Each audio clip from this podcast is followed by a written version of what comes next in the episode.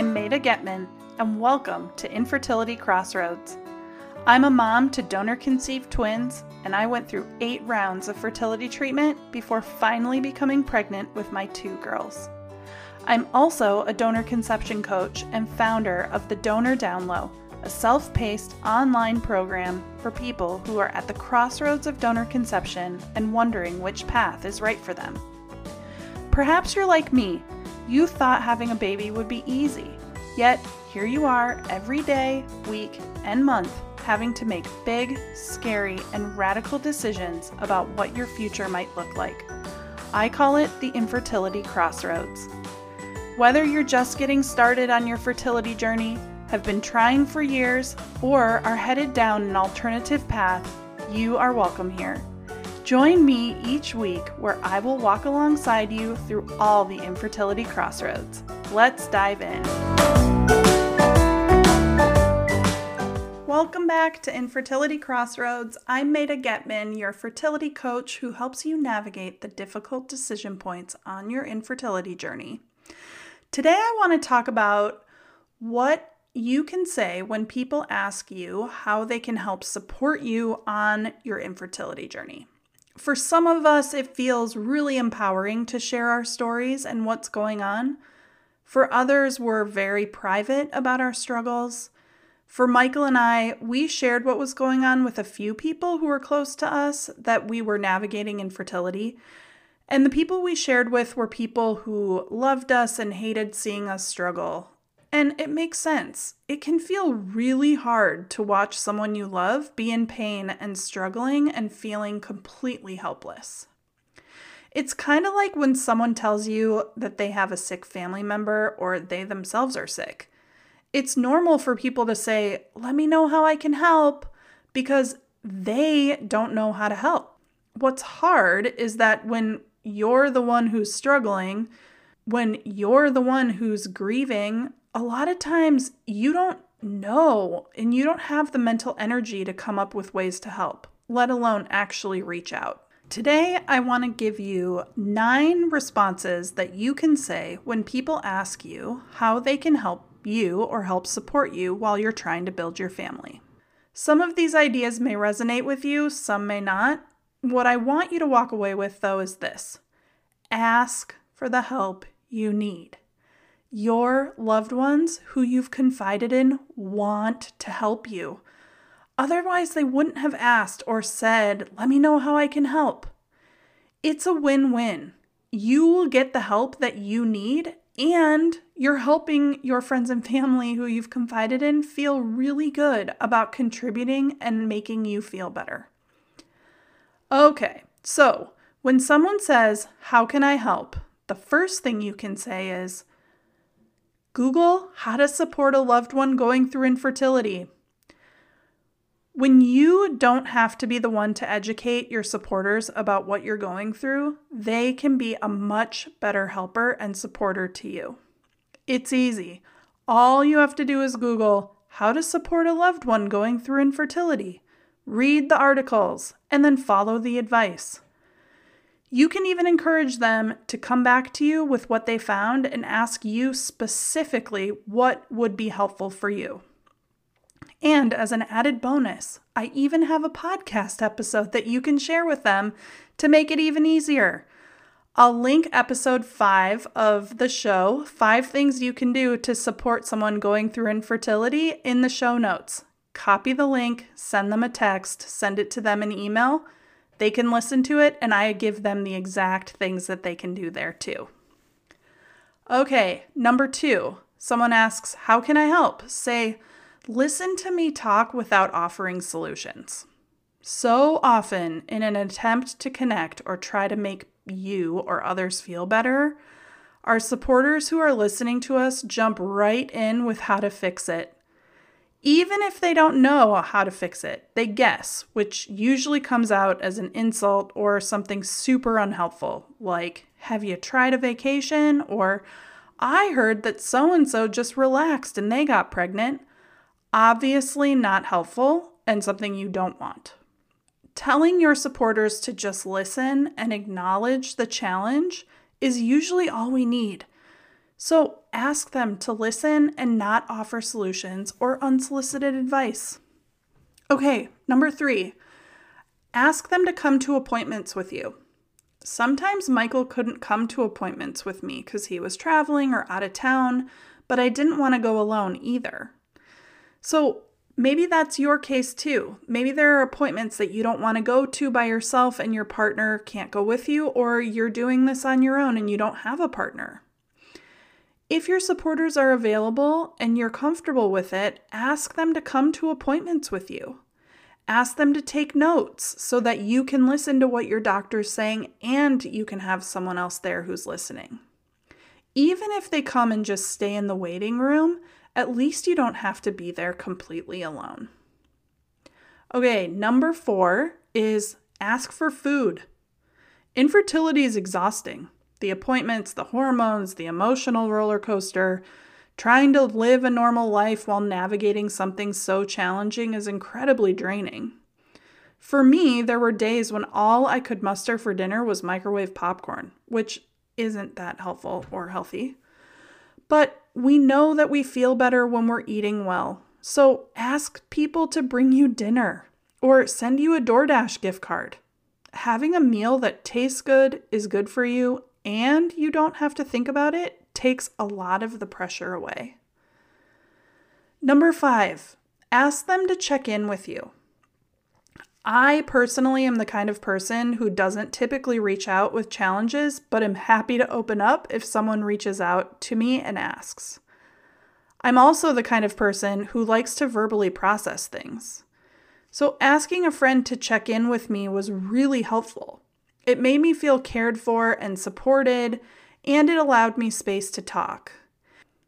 And going back up to number two, which is if you ask them to just listen to you talk without offering solutions, it can be really be- valuable and beneficial. If this is you too, ask for the check-ins, but make sure you say how often you want them to check in. Too often, it can get annoying or not feel supportive. So it's important to say, hey, I'm heading into another cycle. Would you check in with me on X day? Or, hey, you know, it'd be great if you could check in with me every week or something like that. Give them the boundary and ask them for what you need, and they it's a great way for them to just jump in and help. Number six, ask them to be your communication liaison. So if you have a group of people that you've shared information with and you want to be able to keep everyone updated and informed, but you don't want to be the one responsible to do that, ask someone to be your communication person. You share the information with them, and then they share the information with everyone else. This can be so helpful, especially if you have a failed cycle, or things didn't go the way they were supposed to, and you personally are just really struggling. This friend or family member can keep everyone in the loop, so you don't have to take the energy to do that. It's super easy to do. You make a contact list, share it with your volunteer, and off you go. You tell them what to share and when to share it, and then they go off and do it. Number seven, organize some distraction activities for me. We all have friends who are great at organizing things. This is the perfect person to ask to help you plan activities that provide distraction and joy. It could be going to a movie, it could be a day out, it could be doing a hobby you both enjoy. These activities can provide you a mental break from the fertility journey and a way to keep you doing things that you enjoy. Sometimes it's a lot easier when someone else plans it and you just have to show up. There will be times where you don't want to go, and I get that. But I also encourage you to still get out and do these things, especially when someone else is planning it. There's accountability there. You go, you have fun, and it's a nice little break from all of the struggles and things that you're going through. Number eight is asking them, and this is a little bit opposite, so some of you this will be helpful for, some of you it won't, but number eight is, please don't ask me what's going on. I'll bring it up when I want to talk. Fertility journeys, you know, can be so emotionally intense, and even people who are big supporters and want to be involved, it can be too much sometimes. So if there's a person asking how they can help, and it's someone who drains your energy instead of brings you energy, or you just don't feel comfortable including them in all of the details, let them know that you'll bring it up when you want to talk about it, and then they can listen and they can support you. But that sometimes not bringing it up is really respectful of you and your boundaries and is a big help for you personally. Last but not least, number nine, can you give us money or host a fundraiser? Infertility is expensive. A lot of times money is a huge need. Now I know that this can be really hard and it can be hard to ask for money. I know because I hate asking for money. But there are people out there who would gladly donate to a GoFundMe or come to a fundraiser.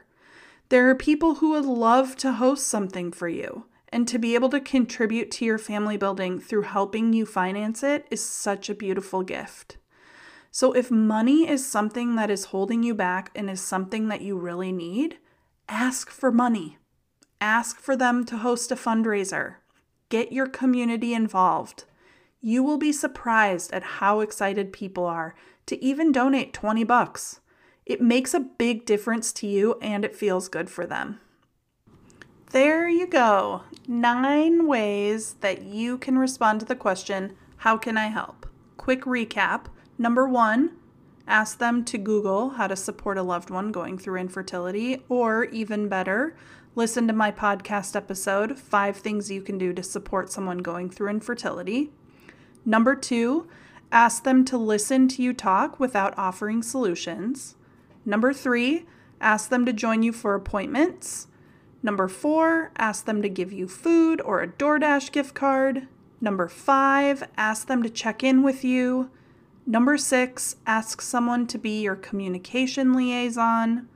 Number seven, ask someone to organize distraction activities for you. Number eight, for those who are draining your energy, ask them to not check in and let them know you will bring it up when you want to talk about it.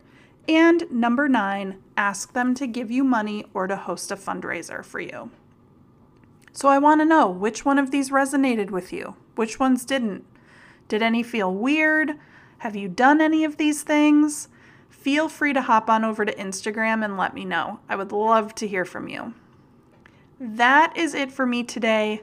Did you like the episode? If you did, will you please leave me a review? I would love to hear from you, and reviews help others find me and my show. I would be incredibly grateful for your feedback.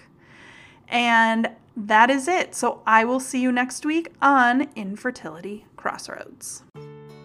Are you looking for some more support and to stay connected with me on a regular basis? Make sure you have a copy of my free P D F called My Doctor Just Said Donor, Now What? This free P D F is for you if you just had the conversation with your doctor, you're thinking it might be coming, or you're looking for what to do now that you've had this conversation. It's an amazing resource to help you take the next right steps forward. Go to Maida Getman slash podcast to get your free copy. That's www.metagetman.com slash podcast to grab your copy. I am on a mission to spread my message to as many people as I can, and your feedback helps. Please take a moment to leave a review wherever you listen to podcasts so I know how I'm doing and can keep bringing you exactly what you're looking for. It would mean the world to me. And make sure you're subscribed to the show. That way, the latest and greatest episodes will be delivered to you as soon as they publish. Lastly, I am not a doctor, a psychologist, or a professional in the area of fertility. I'm a person who's gone through infertility, and I want to share my learnings with you and the learnings that I've gained by working with my clients. In addition, the guests that I bring on this show are sharing their own views, opinions, thoughts, and ideas. Some are medical professionals, others are not, and they're just like me. Please don't substitute any of the information shared here as medical advice. That's what the pros are for. If you want to learn more about my terms and conditions, go to my website, maida getman dot com.